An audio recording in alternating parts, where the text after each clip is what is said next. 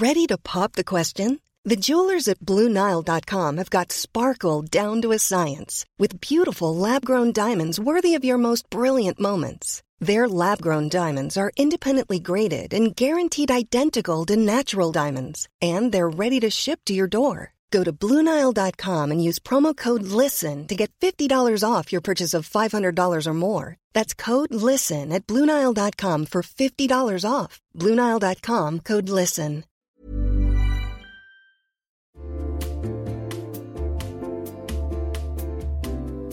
You'll know real when you get it. It'll say eBay Authenticity Guarantee, and you'll feel it. Maybe it's a head turning handbag, a watch that says it all, jewelry that makes you look like the gem, sneakers and streetwear so fresh every step feels fly. When it comes to style and luxury, eBay gets it. They're making sure the things that you love are checked by experts, not just any experts, specialized experts, real people who love this stuff with real hands on authentication experience. So when you see that shiny blue checkmark that says Authenticity Guarantee, shop with confidence. Every inch, stitch, sole, and logo is verified authentic through a detailed inspection. That's how you know that eBay's got your back. Because when you finally step into those sneakers, put on that watch, get your real gold glow up, swing that handbag over your shoulder, or step out in that streetwear, you'll realize that feeling is unlike any other. With eBay Authenticity Guarantee, you can trust that feeling of real is always in reach. Ensure your next purchase is the real deal. Visit eBay.com for terms.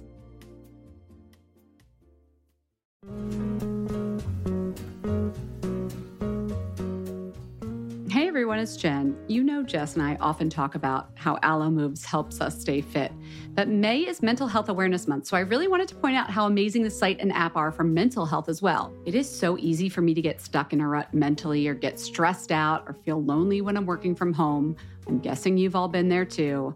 But I found that a much more productive way to deal with those feelings, or even just like a bad day, is to hop on alomoves.com and reset. Alo Moves is the award winning on demand streaming wellness platform app and website that has workouts, mindfulness, nutrition, self care, and more to help boost your mental and physical well being. I also love that I can take the same class as friends or connect with other members in the community comments. Alo Moves really brings people together. Lately, I have been very into the five minute relaxation body scan with Susie Mark Schifflin. Guys, Susie is the most soothing instructor. She incorporates these sound bath sounds into her head to toe relaxation exercise. It's so easy to do. Obviously, there are also yoga classes and exercise classes and so many other things you can learn and check out on alomoves.com, but I just had to share that one with you. Find yourself together when you join Alo Moves. Join the community on alomoves.com today and use code FATMASCARA20 for an exclusive 30-day free trial plus 20% off an annual membership. That's alomoves.com, code MASCARA20 for a 30-day free trial plus 20% off an annual membership. Again, that's alomoves.com and the code is MASCARA20.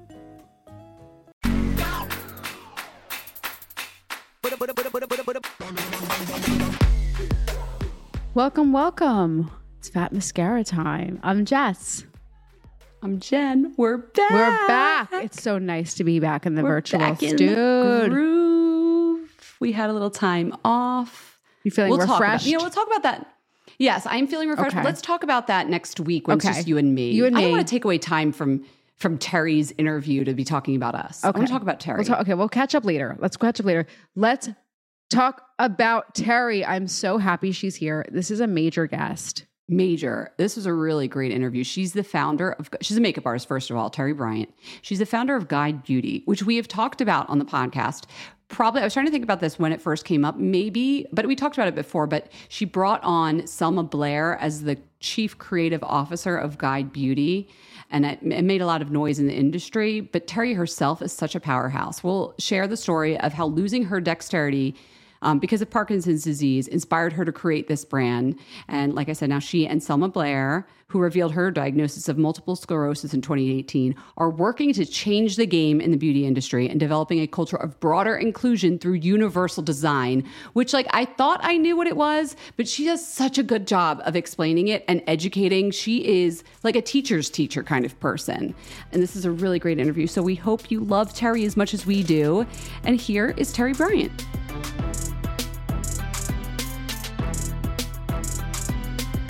So Terri, how did you get interested in beauty? And you know, tell us about your start as a makeup artist. Sure. So I guess I should credit my mom. Uh, probably a lot of makeup artists do because she used to bring me to the makeup counter with her when I was a little girl. You know, back in the day when there were only the legacy brands and you only got to see a collection four times a year. And so we would go to the mm-hmm. Chanel counter and we would visit Cesar. And Cesar, four times a year, spring, summer, fall, winter, would mm-hmm. like sort of just, you know, celebrate my mom and we would leave the department store and I would play in makeup and I just loved the whole experience and I think, you know, kind of was a smitten kitten from day one. I love that smitten kitten. So you left the store as a smitten kitten with all your mom's products, four seasons a year. And then what drove you to want to become a makeup artist? I mean, I used to, I mean, I played with her makeup for hours on end. I mean, she told me not to, and I said I probably I wouldn't. And then obviously I did. Um, but I, I was a, I was an awkward, you know, I always say I was an awkward kid. And then I realized I'm actually just still an awkward adult. I just don't care anymore. But as a kid, I, I sort of didn't quite know how to connect with people. So I would sit by myself for hours and play with makeup. It was just my form of artistry, right? Like instead of a canvas where you can only paint it once, and you know now I got to get a new canvas if it's acrylics or water paints. You know, my canvas was my face, so it, it lent mm-hmm. itself to playing for hours. I could create a look, I could wash it off, I could go, you know, do the process over and over again. And I loved it. And that was sort of my, my little creative outlet, and my little safe space. And two things kind of happened for me in that process. One is, as an awkward kid, part of the reason I was awkward is because I wasn't very confident and I wanted to be a lot of things I wasn't. And in the process of sort of playing with makeup, every time I would create something, whether it's like, I'm going to make my eyes look big and winged, I'm going to create these chiseled cheeks, I'm going to do like all, whatever look I was creating or whatever feature I was celebrating, there's kind of this sort of understanding that started to sort of emerge, which is, well, if I love the look I'm creating, I should really love the canvas I'm creating it on. And so it was such a positive, empowering experience. I was like, oh, I want to share that. And then people started to sit in my chair and I started to do makeup. And I, I think most makeup artists would sort of tell you they'd be hard pressed to find somebody you kind of couldn't connect with when somebody's in your makeup chair. So I kind of I learned how to connect with people. So I sort of had two moments. One, which was I was so thrilled that I was connecting, but also I was so passionate about what I was doing. And when people kept saying, I wish I could do this for myself, I was like, oh, well, I'm going to get into makeup artistry. I know how to do this. I understand the mechanics. I'm going to show you. And so I kind of just knew that that was going to be my path. I love that. What were some of your favorite jobs as a makeup artist or like, you know, like just most memorable jobs, even, even if it wasn't your favorite? It's a good way to put it. You know, I, I, kind of feel like it's hard to only pick one because everyone sort of had its purpose and had its moment. Mm-hmm. So, you know, like my first job was behind a Chanel counter. One is because I knew I couldn't afford the makeup without working behind the counter. Uh, so I did that. But, you know, I got the job also because that makeup artist, Cesar, who used to celebrate my mom four times a year, he helped me get my first job when I got to college working behind the counter. So that was an incredible experience. Christian Dior gave me the best mentor I've ever had in my life. Smashbox gave me the best friendships I've ever had in my life and mm-hmm. community, and they also allowed me to sort of do both my loves in a in a way that I couldn't do with most makeup companies, right? Because they had the studio setting, so I could continue with artistry and develop the education program. So, you know, all of them sort of had their purpose and meaning. I think, and created who I am today. You said you're using this word that I find really nice. You said like this makeup artist Cesar celebrated your mom four times a year. Is that the word you're using? It is. It is. I feel passionate that that is what I mean. There's two forms of artistry, right? Well, there's probably more, but I kind of always look at makeup artistry in two two ways. One is sort of celebratory, and one's transformation.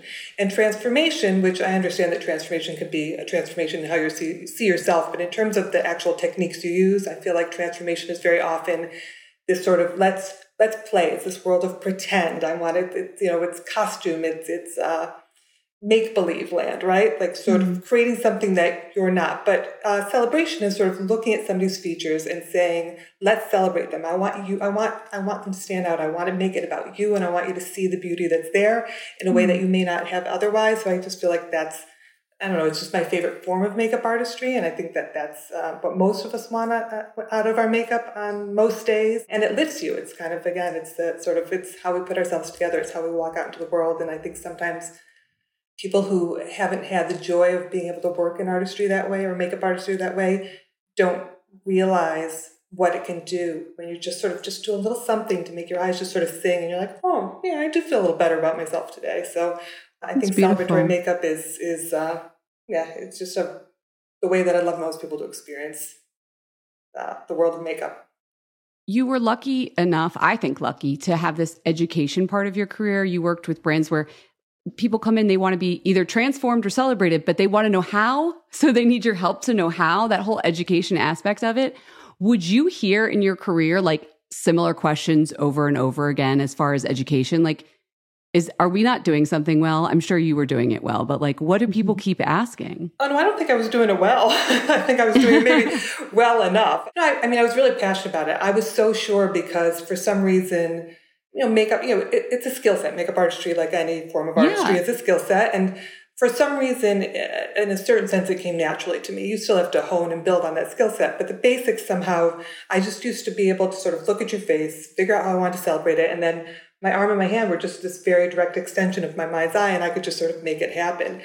But I don't think most people have that experience, no. right? Yes. and it's, and so I just thought, well, if I can do it and I could teach it to you, then you should be go be able to go home and do the same thing. What I was missing is it's one thing to understand the steps and techniques that it takes to get from point A to point B, but it's very different to go home and then have to execute it. I mean, I used to, I used to talk about years ago. We had this. Do you remember Bob Ross? Mm-hmm. Of course. Okay, so big hair. So we had a Bob Happy trees. Happy trees, yes. yes. Okay, so I can't create happy trees. I create sad little pathetic bushes. They do I like I can't I cannot do it. And Bob Ross was brilliant at telling you that like you use this brush, this is the color, this is the technique, you stipple here, you dot here. And I was like, I get what you're saying. I think I'm doing it, but my photo picture doesn't look like your painting, right? My painting and your painting look nothing alike. I just couldn't execute, even though I understood what he was saying. And I think that makeup artistry is the same.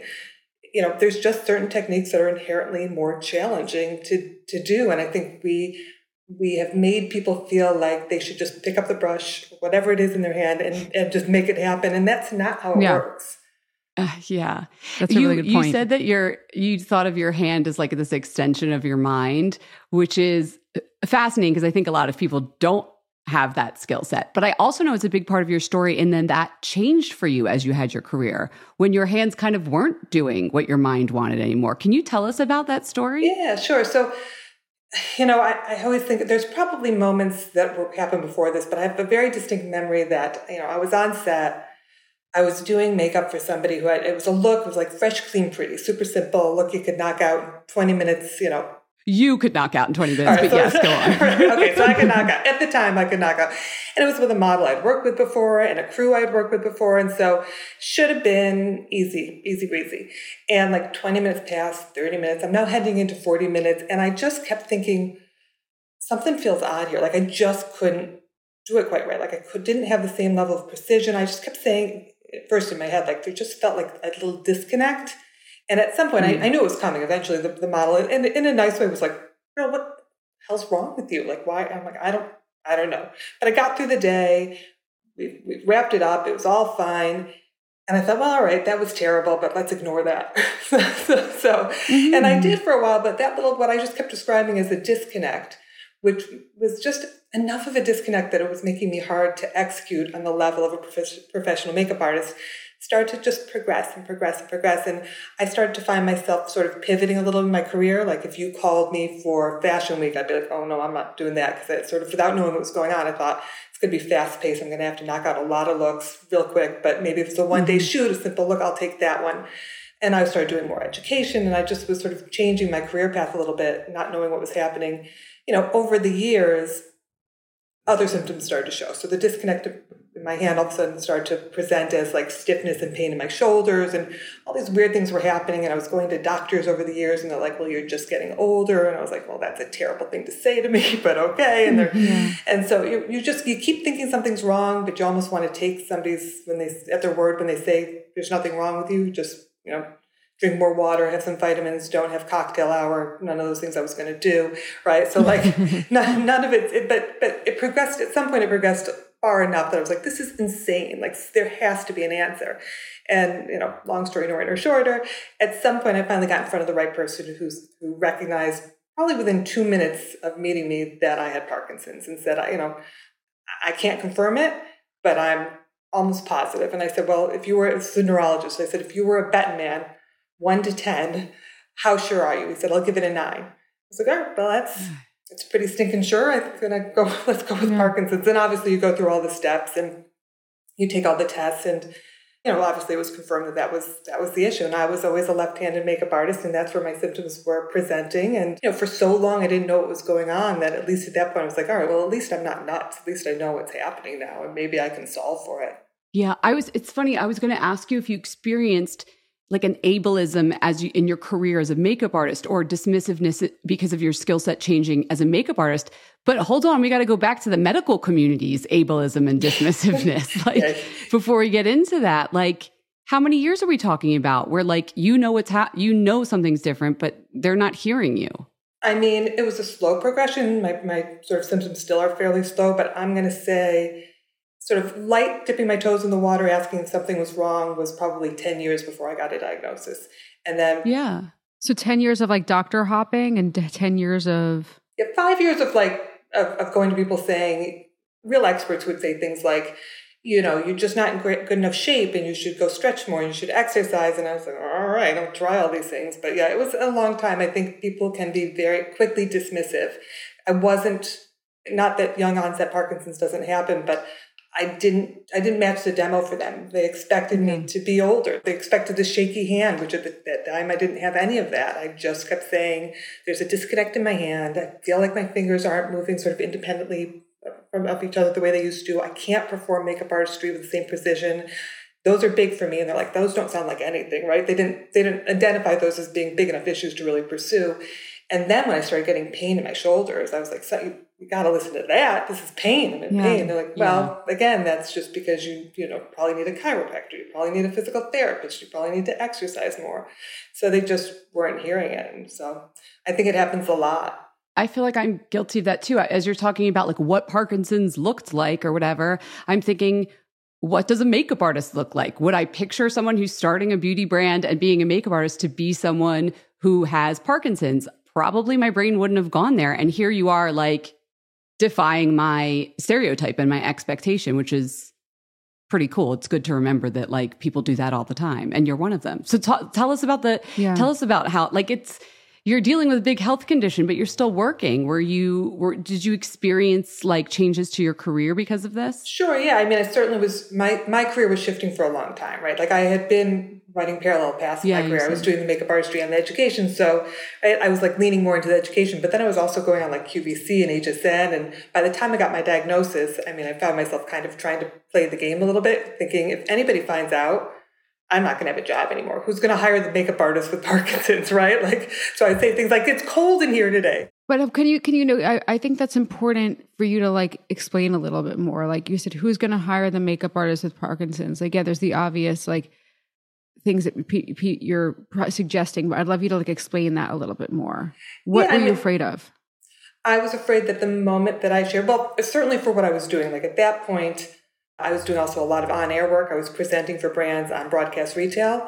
And so even though I could I could pull it off at that time, I think my thought was the minute they know, I'm not a long-term plan for them because they're going to think that, you know, it could be tomorrow that she can't hold a brush in her hand. She can't get the eyeliner on the model's face.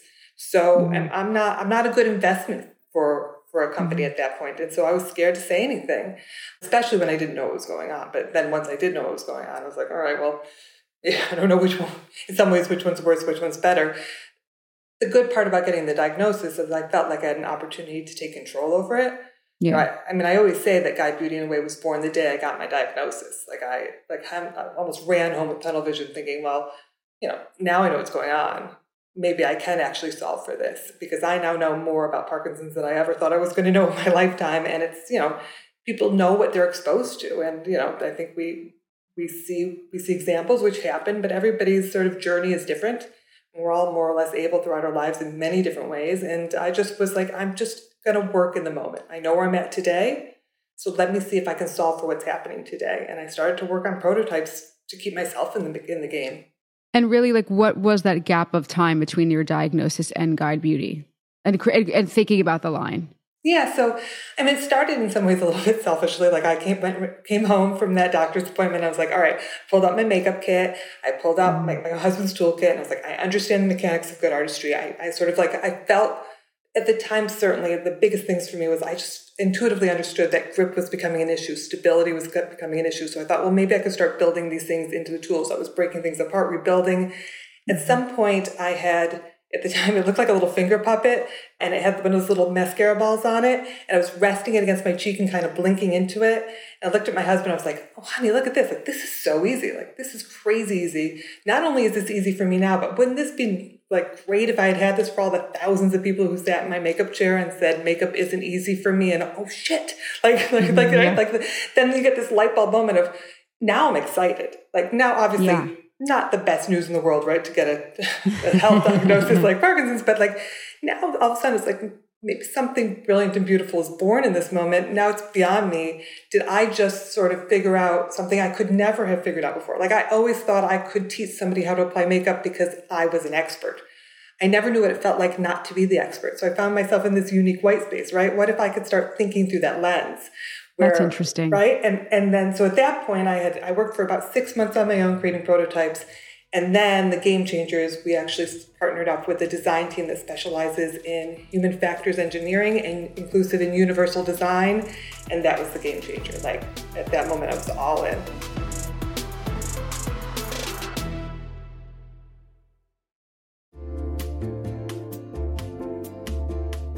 Listen, there are so many skincare products on the market claiming to help reduce fine lines and wrinkles, and you know I will try most of them. But how do you know your products are actually working? Some research to back up the claims. That's why Jess and I are all about Ritual. They created a wrinkle support skin supplement and conducted a clinical study to take the guesswork out of skincare. Rituals Hyacera is now a part of my skincare routine, and I got in the habit of taking it every day by putting the cute little purple jar right next to my sunscreen. It looks nice on my vanity, and let's be honest, I love that. But once I stuck with the habit, I really noticed a difference in my skin. I am not the only one. In a clinical study, taking Hyacera for 90 days led to a 3.6 time reduction in crow's feet wrinkles as compared to placebo and it led to a 2.9 increase in skin smoothness. I also like that they're easy to swallow. The capsules sort of taste like vanilla. They're not all weird and fishy like some other supplements. Plus, Ritual is a certified B Corp, something we learned about on a recent episode. And all their supplements, including the daily protein and their Sleep Bio Series melatonin supplement, are vegan, gluten free, and made traceable. Do what Jess and I did start Hyacera to help minimize wrinkles without compromising on science. Hyacera from Ritual is a clinically proven skin supplement you can actually trust. Get 25% off your first month for a limited time at ritual.com slash mascara. Start Ritual or add Hyacera to your subscription today. That's ritual.com slash mascara for 25% off. Summer is fast approaching, which means it's shapewear season just kidding. It's really wedding season. But I just got an invitation to a wedding in Philadelphia, and guess what I'll be wearing? Honey Love. I'm not sure about the rest of the outfit or the dress, but the shapewear is going to be Honey Love. Here's why Honeylove has revolutionized compression technology so you no longer have to feel like you're suffocating when you're wearing shapewear. Plus, they have lingerie inspired design details that you'll want to show off, and all their fabrics are breathable to keep you nice and cool, which is perfect for hot days. Let me tell you a story. I remember being at a wedding, this was a few years ago, pre Honeylove, and I wore a jumpsuit, and I wasn't sure if the bathroom door locked well, but I had to take off the entire jumpsuit and then roll down the shapewear to pee. And I was like holding onto the back of the door at the same time, completely naked in the bathroom. And it took so long, and I caused this whole backup of the bathroom line. And after that, I was like, never again. Until Honeylove came along. Honeylove's Superpower shorts have a 100% cotton gusset, so you don't have to wear underwear underneath. And there's a convenient opening in the underwear area, so you don't have to take off the whole thing to go to the bathroom. It's so easy. Honeylove products make you look good and feel good, whether it's for a wedding, event, an everyday boost of confidence. Honeylove is the perfect plus one. Treat yourself to the best bras and shapewear on the market and save 20% off at honeylove.com slash mascara. Use our exclusive link to get 20% off. That's honeylove.com slash mascara. After you purchase, they'll ask you where you heard about them. Please support our show and tell them we sent you. Honeylove.com slash mascara for 20% off. The summer vibes are just getting started, so shape your life with Honeylove.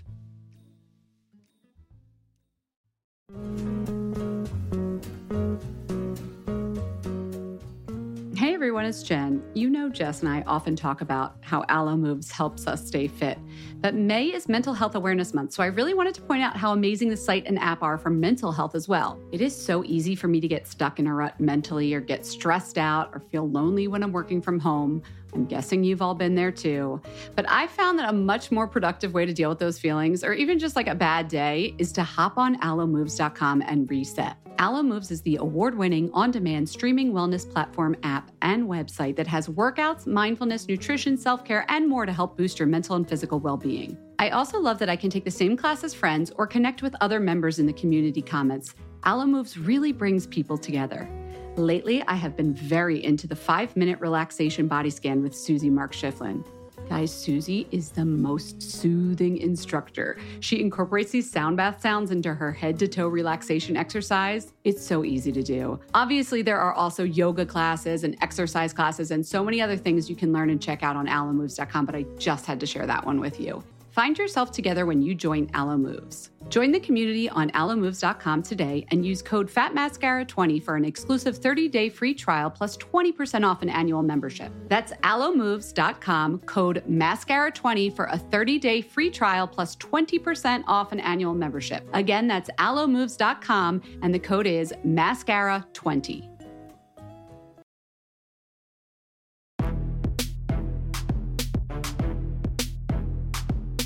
Are there any products that you feel are just not user friendly or ergonomic at base level, but certainly for somebody who might be like the guide beauty user? Because I'm looking at them like I'm with fresh eyes and I'm like, they're all just sticks. no, on an eyelash curler, you you put like someone who doesn't know makeup, they think it's a torture device. oh yeah, I don't like if if a makeup artist. I mean, not that I'm in a makeup chair every so often, like I'm I'm not, but like if if I'm in a makeup chair and someone's doing my makeup for like an event or something and they have an eyelash curler, I'm like, yeah, bro, I, will do it because it's like it's scary. It's it is scary. We're like, if you think about it, like here's uh, whether it's a, a, lash curler or putting on false lashes or getting tweezed or like coming in with liner, like here's this sharp pencil. I'd like you to come really close into your eye and draw with precision. Don't poke yourself. Like, and and the truth is, most tools are not built with any kind of stability in mind or grip or stability. So we're coming in freehand. We approach makeup artistry like we in, in development. A lot of ways we approach all other types of artistry. And mm-hmm. so anytime you're free-handed, you're vulnerable. So you know, if we can build those design elements and those human factors needs into products, then it makes it easier. So I would say most things are are not are not designed with a level of ease and access that not only would allow people who have never been invited into the beauty space before to be here, but also make it easier for those who are already here. Because the truth is, when you are fully able bodied, you will make do with designs that are less than because you'll figure out ways to manipulate and work around it. I mean, think about the next time you do make your makeup or you watch somebody do their makeup, we're always looking to accommodate for flaws or, or what's lacking in, in a design you know, we're always resting and grounding and trying to find ways to, to get our hands steady on our face because, again, not everything's easy. So if we could, as much as possible, build those things in, again, you know, it, it becomes a smarter design process. Factor in for everybody and, and you get better product, better processes. Absolutely. You use the word universal design, which I see often with like capital letters. What yeah. is that? Yeah, so I probably put it in capital letters everywhere because I love it. I had no idea what it was until I started uh, the development process and working with our design team. But you know, inclusive and universal design. I mean, are they're sort of sisters. They're slightly different design processes, but you know, the outcome is accessibility. But the, at the core, universal design says it's when you factor in for the greatest needs, when you bring you know, cast the widest net possible, bring everybody to the table in your design process. Again, not only do you create products that allow access to somebody who didn't have it before, but you create better processes for the whole and products for the whole. So there are lots of universally designed products out there that we use every day that we don't even realize outside of the makeup industry. So, for example, like the remote control for your television. So, the remote okay. control for the television, which is kind of more of a, on the inclusive side, was first created for people who had mobility issues who couldn't physically get it walk across the room to turn their TV off and on, right? Oh. Wow. Yeah. but if you right, no, so, I didn't know that. But yeah, I, I didn't like, think about that. I'm ashamed. Yeah, but it's mind blowing because if you think about it, like, I mean, I was laughing with my brother because when we were kids, we didn't have remote controls, uh, for our television. And now, if you gave me a TV without a remote control, I don't even know how to turn the thing on. Like, I don't even know where the button is. Like, it just, we, it's become expected. It's so much easier for all of us. But as kids, yeah. we used to, like, we used to take turns who had to change the channel or turn the volume up and down. And then eventually we got so lazy, like, we'd grab, like, rocks and, like, balls and try to throw it against the TV to see if we could hit the button. And, like, that's how, I mean, it was only, like, two feet away from us, but that's how lazy we were. But, like, now we're like, oh, this is awesome. Like, if, if somebody said, get up and turn the TV off and on, you'd be like, oh, screw yourself. I don't have to click click, click. But nope, you don't bother always making those changes until you sort of seek out exclusion, solve for it. And when you do that, it becomes more, it's just brilliant. It's like, oh, great, this is the right thing to do. Shouldn't we all be able to use one product the same way? But just made everybody's life better. And there's so many products out there that we just don't even realize are designed through that lens. I'd like our, you know, I'd like the makeup industry to start doing the same. Do you think most of those products do have a story of someone with a disability that they were solving for, like a remote control. Like when it gets better for all of us, there was that story in the beginning. A lot of times, there's a lot of those, but that even happens. I mean, as a makeup artist, sort of when when you know back in the day when you, know, you would sort of fight for a larger shade range and people would say well you know that's a nice thing to do but that customer isn't there. You know who i want to buy my you know i'm very pale but i want to buy foundation from somebody a company that knows how to create foundations for every skin tone because i know the, they're going to nail it right? Like mm-hmm. I, it just because that that becomes a better product. But yeah i think a lot of times it sort of the core of inclusive and universal design is that you you want to value life experiences outside of your own. Factor in for them. They're important. They're not only important because that's how you create better, more loving communities and a better world in general, but from a design and business perspective, that's actually how you create better products. And so you won't even know to think about it. You don't know that something could be better until somebody shows you why it doesn't work for them. And so, you know, there's like Nike did this great shoe, and there's this one-handed zipper out there that cyclists are using that was created for a gentleman who only had one arm, and like there's just uh, even the bendable straw is a story created for somebody who couldn't work with a with a, a non-bendable straw. I don't know if you've ever heard this story, but super cute. Uh, August De Los Reyes is one of my sort of design like I just think he's a hero in the in the inclusive and universal design space. But he has a great does a great TED talk and he talks about how inclusive and universal design are love stories. And he tells about the story about this uh, father who goes to the soda fountain with his little girl in San Francisco, and they go sit at the soda fountain and they order their shakes. And she gets her milkshake, and it comes with this you know, big glass, big straw, tiny girl, high counter, high stool. And she's like, "Yeah, I can't, I can't reach that. Like that's not happening." He was looking at her. He's like, "Huh, really ruined daddy daughter day." So he went home and he took the straw and he put a um, screw inside the straw, bent it, wrapped it with dental floss, pulled the screw out, and created the first bendable straw. with the thought wow. that the next time he goes to the soda fountain with his daughter, she's going to be able to reach the top of her straw so and drink. Right? So cute. But yeah. but such a small design element that he like he saw exclusion he cared and loved for this person. He solved for it. And then even today, I mean, not that straws are something great to use because they're not always the most sustainable, earth-friendly products, but you know, when you go to hospitals and patients need to take their pills in a hospital bed, bendable straw. When you're lying in your beach chair on vacation yeah. and you're too lazy and you just want to lie there with your pina colada, bendable straw, right? Like, so yeah. there's some, I think that's the concept about universal design is that there's this common thread that makes it better for everybody. I want you to tell us more. Ooh, there's so many. yeah, yeah, yeah. Oh, Let's get to your line. Yeah. Right. Oh, Trickle well. their way into. We might soon, like everybody, like, yeah, that's how you always put on eyeliner. They didn't know before that we had pointy brushes that were, yeah. right? Could you, you know? Could you, uh, right. again, I'm going to look at the mascaras today. I'd be like, oh my god, that was so messed up. really, just disgusting. Yeah, tell us, tell us about some of the things that you've created. Yeah, so I mean, I knew when we were starting that obviously over the years of working in makeup artistry that there are certain techniques that create definition that are like probably the most important, right? So, because creating definition is, you know, but they're more natural. Those are the techniques that sort of create the most impact. You do less, but they're always harder. So it's, you know, eyeliner, mascara, brow. Those all take fine motor skills and precision and application. mm-hmm. which even surgeons don't have surgeon level level skill, right? Hands, right? Like we talk about surgeon level hands and skills, but there's there's sort of robots that do that now because everybody has at least a little shake. So what we realized is again through this universal design process, and which took about two and a half years of development with over 200 test users. What we did is we pulled in, and I'll sort of walk you, sort of to get there, I'll walk you through how the pull process works because it's really great.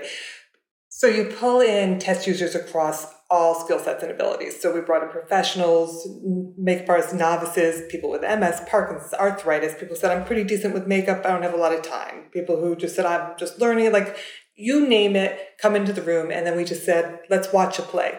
So you watch people play with traditional tools, pencils, liners, brushes, whatever, and you just watch and see where the sticking points hit.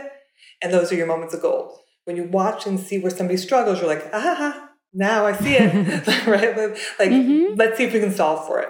You solve for it, you bring them back in again, and you just do it over and over and over again until as many people in that room start to find it easier. And now you know you're onto something. And what we kept seeing time and time again is people were struggling because they're coming in free handed. They don't have any, like when you lock your hand around a pencil, a traditional pencil or a brush, I don't know if you play golf, I don't, but I'm just going to use the analogy anyways. But they always say if you want a nice fluid swing, don't have a tight grip.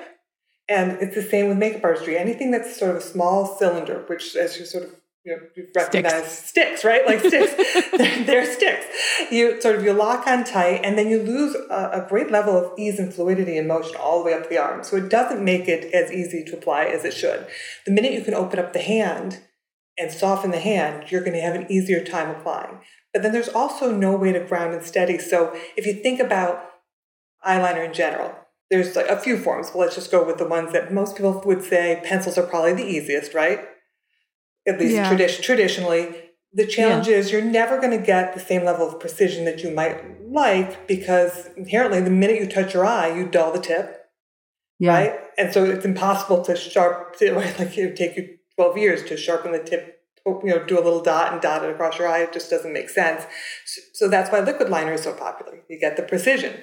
Liquid liner is a disaster. It's really hard to do. So we thought, well, what if we could get the precision of the liquid with the ease of the pencil, but then one up it and create a level of stability and control and application that would help guide your hand and allow you to actually to steady your hand and guide your hand so that you can drop the tool against your face before you even start applying. Because that's the other thing. If you go to apply your liner with a traditional sort of pencil or, or brush or, or liquid, then you kind of you have to start applying first.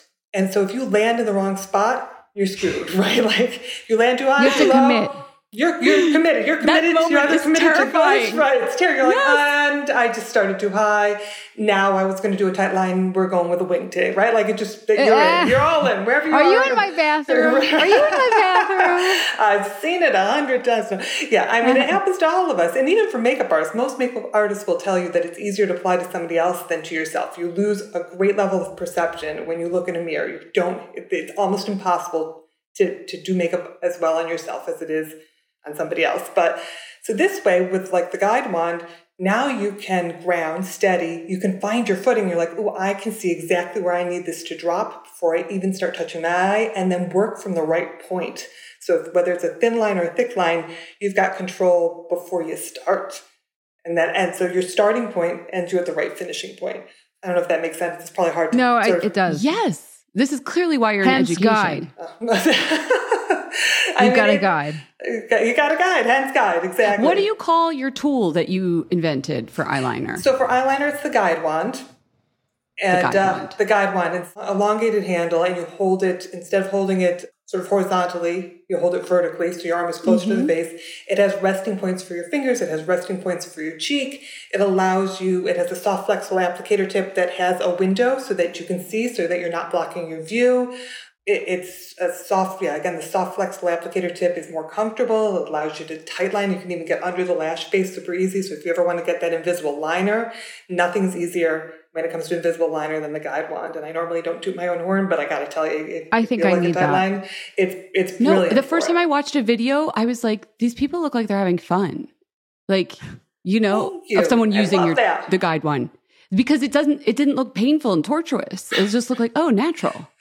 I mean, I love I, that, I, that is obviously you know at the very core and heart of it all. Like the idea that somebody would not enter the beauty space because they were intimidated or just it just didn't feel fun or joyful it was like heartbreaking to me. So the idea that somebody could come in the space and know that they were thought of, included, and then get there and have fun while they're doing it. And a lot of this is also taking a little pressure off yourself. Anytime you do anything new, there's going to be a learning curve, right? Like it's the reason I didn't get into hair. I got into makeup. Like once you cut somebody's hair off, you know, what am I going to do?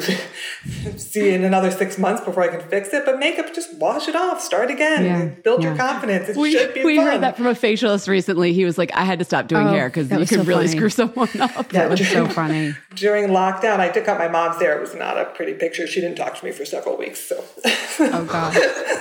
it was not good. I was like, I can figure it out. I couldn't. I couldn't figure it out. St- stick to the makeup. What other industries do you think could benefit from like the guide treatment? You know, I, I, the truth is every industry and every human. That's probably I, a silly, silly question. I mean, yeah, of course. nothing's like we've got this. Yeah, the the world needs to be more inclusive. Yeah, no, it's not a silly question. I, I, you know, the, the thing is, is that it also takes a shift in perception, right? Because I think what has happened in our industry and most industries is this sort of strange, and, and I'll just speak to the beauty industry because it's the one I, I know the most, right? Is that like for so long, people have assumed that we're, it's like a, an us in them moment. We're either creating for some sort of perceived norm, who the industry has defined as the customer, or which is limited and odd, or everybody else. So I'm creating for you, who I just have to determine is is everybody, you know, the the core and who's going to shop, and everybody mm-hmm. else will create something different.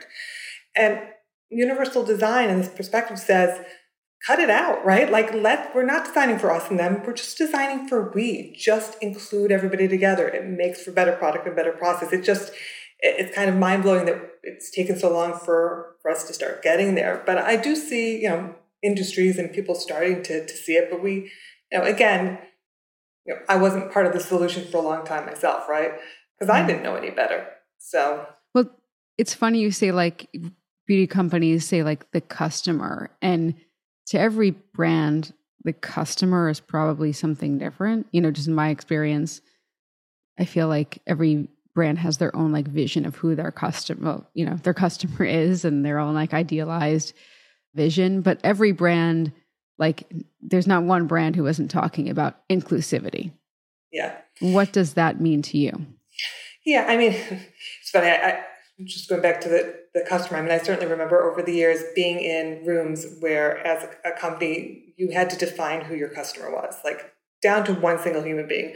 Her mm-hmm. name is Emily. She drives a BMW, but it's not a it's not the high end, it's the entry series. She's going to work in PR. She's working her way up the ladder, but right now like she likes to go out on Wednesday nights with her girls and watch what like and and then every decision you made in life, whatever department you worked in, you're like, what, would Emily, think? I'm like, so funny. I've been Emily? in those discussions. Just us too. We we know, right? Who I know. I, am laughing because that's what like that's what I'm saying. Like uh, they all have this very specific vision of their customer, but they all want to be inclusive. But inclusivity is, in my experience, it's very vague. It's very yeah. vague. They're very specific about the customer, but they're vague as hell with right. inclusivity. Yeah, and not again, every brand. I'm being a little mean. Sorry, I feel like well, no, mean. no. And the and the truth is, I think that most people have good intentions. It's probably you know easier because I started off at you know I jumped off this at this at this stage. Right, a lot of companies are are already existing and beautiful and have done wonderful things, and now trying to figure out how to how to sort of change and figure out how to make this happen.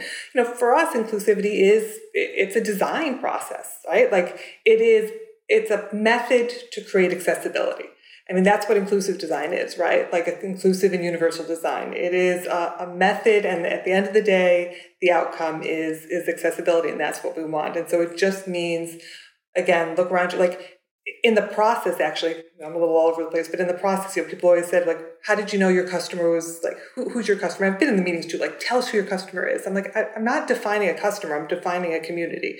I don't have to tell you who the customer is because they actually were part of our development process. I knew from day one, you always know if you hit it right because your community is building your products. It makes your life a lot happier, a lot easier than trying to create something and then convincing who you think is your target to come on board. It's just, mm-hmm. you know, it, it takes a step back and it does take a change in thinking and it takes time and it takes money. So, I mean, it, in, in all fairness, it's a, it's a process But I also think part of that process is a change in narrative and perspective that people have to understand. We have to close that gap and stop with the us and them development. Like it, it's either I'm either creating for able-bodied or I'm either creating for this sector and or I'm creating for somebody else. Like just start shifting that thought process and it'll it'll come together. Did they ever, when I say they, I guess just mean like people who you've had to try to convince, whether it's to like get money or retailers or whoever it is, like are they having trouble believing or are they questioning whether or not the customer like exists? Or is it like we just don't understand who this is for? Yeah i think i was it's funny i always talk about how um you know for two and a half three years of development if you had asked me if i knew what i was doing was the right thing i always said hell's yeah no 100% no no issues. And then my husband and i were on the plane flying to new york for desk sides like two weeks before COVID hit to launch the brand. Mm-hmm. And on the plane, I looked at him after all that time and I was like, what if they hate us? What if they don't like us? He was like, really mm-hmm. now? I think we're a little late for that now, but like, all right, well, I'm having a moment. Because you do mm-hmm. realize that change is hard for people. I, I, mm-hmm. walked away excited because I knew our community had helped us build the product. I knew that the community was on board. I didn't know if the industry was going to grab on so quickly. I think the only, at the initial sort of moment that I think is understandable is I think kudos to the industry and, and I'm like so grateful that so many people stepped up and said, We're going to tell your story, we're going to talk about it. We want to help, we want to help this sort of moment grow. We want people to understand that it's available and the value of it. So I was thrilled because people were just truly kind, right? They didn't have to. But there's also a learning curve, which is I think it's very easy to sort of it's easy to land in, in sort of old school thought processes, which is I think one of the first you know, few articles that came out was disabled market, uh, makeup artist creates products for people with Parkinson's. And I was like, oh, all right, well, I'm not ashamed that I have Parkinson's. I, I want people to know about it. I want to fight for it. I want a cure, mm. right? Like I did create products so that people who have Parkinson's like myself can access makeup, but kind of missing the point, right? Like the point. it's point not is inclusive either. right, right. Like, they, that's it. They, yeah, see, you like meta. Uh, Come on, that's right, right. And so they just, and again, they were trying to be helpful, but that's uh, you know that's kind of what we've all sort of been ingrained to think for so long that it just took a moment to sort of try to get people to understand the approach and and and uh, and then once they did, I think they were all on board. But you, you got to give people a minute to get there, which is the other reason that I'm like always hesitant. I never want to shame people or make people afraid to ask the questions or say the wrong thing because then nobody get learns, nobody gets totally. Better. If you could rewrite that headline, what would what's like the perfect? What's like your dream headline? Like if it's like oh. New York oh. Times cover of the style section, what's the headline? You know, I think that the message would be somewhere along the lines of makeup artist develops revolutionary, universally designed products that makes makeup artistry better and easier for everyone. That's the name of, of this episode, Jen. Let's let's write it down you, now. No problem. so we don't forget. I the whole time you were talking, I was thinking, yes, like I can see a world 10 years from now where we're all like, oh, your eyeliner tool doesn't have a hole in it, so you can actually see where the liner's going. What? Loser. Like, yeah. We're not shaming Jess. Although that was funny. no, no but yeah, you're you're rep, you're like waking people up to like, oh yeah, design needs to be inclusive. Or even like I think about the beauty blender as like a tool that like was probably really weird when people first saw it. Like and now it's just like everybody copies it and makes their own version of it. Like you're going to have mm. copycats, Terri. I hope yeah. you know. Yeah. That yeah, I know they say, uh, what is it? Imitation is the greatest form of flattery. And certainly I would love to see the industry start, you know, designing from this perspective. I'd like them not to copy my exact to a patented tool uh, and put my name on it as if it's theirs, but which, you know, obviously does happen. Uh, and like Beauty Blender, though, is a brilliant, brilliant product, right? Like she changed the game that it makes foundation application easier. The way that I think Temptu and their airbrush, uh, mm-hmm. AirPod airbrush changed the game. Oh, yeah. That's not that's as easy to knock off because that's uh, probably a little, little more expensive for for, for uh, knockoffs to happen. But um, you know, I, the other thing though that does happen in terms of knockoffs is that there's product and then there's community, right? And so I think that you're always going to have people who try to sneak their way in and and have their moment and take advantage and, and not come in from the, the best intentions. But I think when your brand is built on community, the right people stand by you. And so I think that that keeps you as a brand growing and moving. Yeah. And they're That's in your great. corner. Yeah. Okay, before we let you go, even though I want to leave on your amazing headline that you just created, aka the title of this podcast episode, I we have a fat mascara 5 for you, a little speed round of questions we do with all of our guests. These are special for you though. So if you're up for it, are you ready? I'm ready. I don't. Nothing I do in life is very fast, but I'll give it a go. They call me a turtle, or actually, they, no. My my spirit, my spirit animal is actually a tree sloth. So I don't know, but I'll work. I'll do my best. I'm with you. okay, take your time. What's the first beauty product you remember buying? first beauty product that's challenging because I basically used to take, you know, how you get palettes from shadow quads. I used to take the ones that color that my mother didn't use from every palette and create my own. And I started working behind the counter because I couldn't afford it. So I can tell you in the 90s, I bought a lot of Stila lip glaze and a lot of Chanel Vamp nail polish and lipstick. Yes. Okay. What's the that. last beauty product you bought? Be very honest. Oh, I just bought about 500 false lashes. Which brand? It was a hodgepodge. A lot of them were from Kiss. Oh, okay. What's the makeup look or beauty trend that you just can't get into that you see out there and you're like, not for me? Oh, you're smiling. She has an answer already, and you better say what just came to mind. I'm, I'm going to say it only because I get asked to write a lot about trends as they come up and my thoughts behind them. And usually I can find a reason or a purpose for all of them. But I have a real hard time getting behind the end of last year when everybody was doing the um, lube as face primer not not okay. I can't. I can't find one reason to tell somebody to do it. I just I, I can't. I'm, I'm out on that. okay. I I hear you. What's the makeup look or trend that will always be in style for you? For me, I mean, fresh, clean, pretty is always in style, and, and then a classic red lip is always going to be in style. Okay.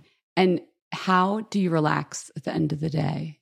Aw, I meet my husband out on the patio with our dog, and uh, we grab a cocktail and we just look at the lake and chit chat about our day. Okay. What are we drinking? What's the cocktail? I we are. Well, I say martinis, but I think they're really actually Gibsons because we use cocktail onions instead of olives. But uh, we're it, we call it teeny, we call it teeny time. It's and it, but that's why it can only be one because if you have two, then teeny time turns into what we call meany time. So you got to keep it keep it down to one. Teeny time, the dog, Teeny the view of the lake, and your pseudo martini. Am right? Um, exactly. Yeah, no, it's great. This has been honestly super eye opening for me. I just, yeah, awesome. I kind of rethink like how a lot of things are designed in my life, and I'm like, yeah, why do we make do with that? Fix it, Terri. Slash other people. I'm not going to put it all on you. That's the other thing we do, isn't it? Like we're going to make the person who has the issue solve the problem. Also, like who am I? No. All right. I'm, but Jen, that's really, so true.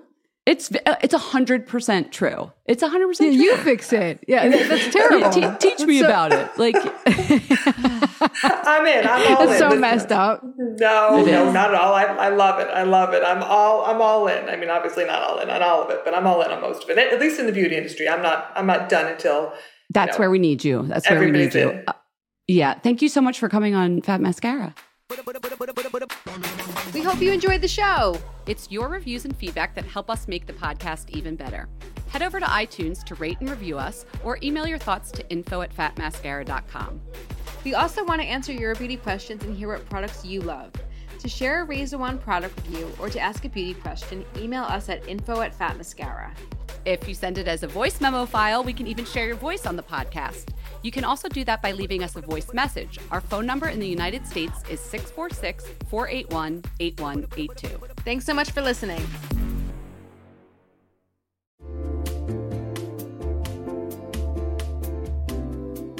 Know real when you get it. It'll say eBay Authenticity Guarantee, and you'll feel it. Maybe it's a head turning handbag, a watch that says it all, jewelry that makes you look like the gem, sneakers and streetwear so fresh every step feels fly. When it comes to style and luxury, eBay gets it. They're making sure the things that you love are checked by experts, not just any experts, specialized experts, real people who love this stuff with real hands on authentication experience. So when you see that shiny blue checkmark that says Authenticity Guarantee, shop with confidence. Every inch, stitch, sole, and logo is verified authentic through a detailed inspection. That's how you know that eBay's got your back. Because when you finally step into those sneakers, put on that watch, get your real gold glow up, swing that handbag over your shoulder, or step out in that streetwear, you'll realize that feeling is unlike any other. With eBay Authenticity Guarantee, you can trust that feeling of real is always in reach. Ensure your next purchase is the real deal. Visit eBay.com for terms.